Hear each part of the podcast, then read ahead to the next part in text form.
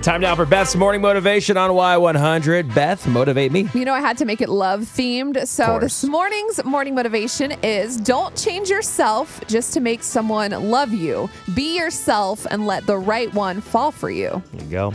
People would respect who you are as a person. They're going to love your flaws and everything that comes with it. You'll figure it out. Thank God that's true in your relationship. I'll tell you that right now. I was rude. That was rude. I'm sorry. Whatever. You're a great person. Giant eye roll that people can't see.